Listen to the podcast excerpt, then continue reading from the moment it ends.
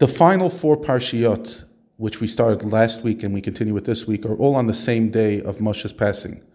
Moshe went and spoke the following words to all Israel. He said to them, A further reason I assembled you today is in order to encourage you to accept Yehoshua as your leader, Joshua, inasmuch as today he will succeed me in this capacity and I'm entrusting you to his charge. Today I'm exactly 120 years old, for today is my birthday. Today too I will complete my purpose on earth and will therefore die. The proof that I've almost completed my mission on earth is that although I have not lost any of my physical capabilities in account of old age, I am nevertheless I am nevertheless long, no longer allowed by Hashem to come and go before you.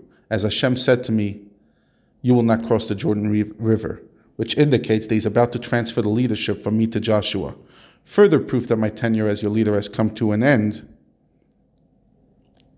is the fact that I'm no longer able to go and come freely as I used to in discoursing upon the Torah.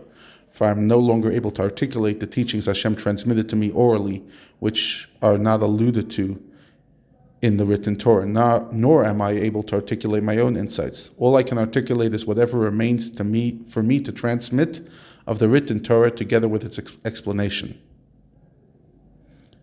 But do not fear, even though I will not accompany you to the promised land, God your God, He will cross the river ahead of you, He will destroy these nations before you, and He will dispossess them. Hashem will accompany you via your new leader Joshua.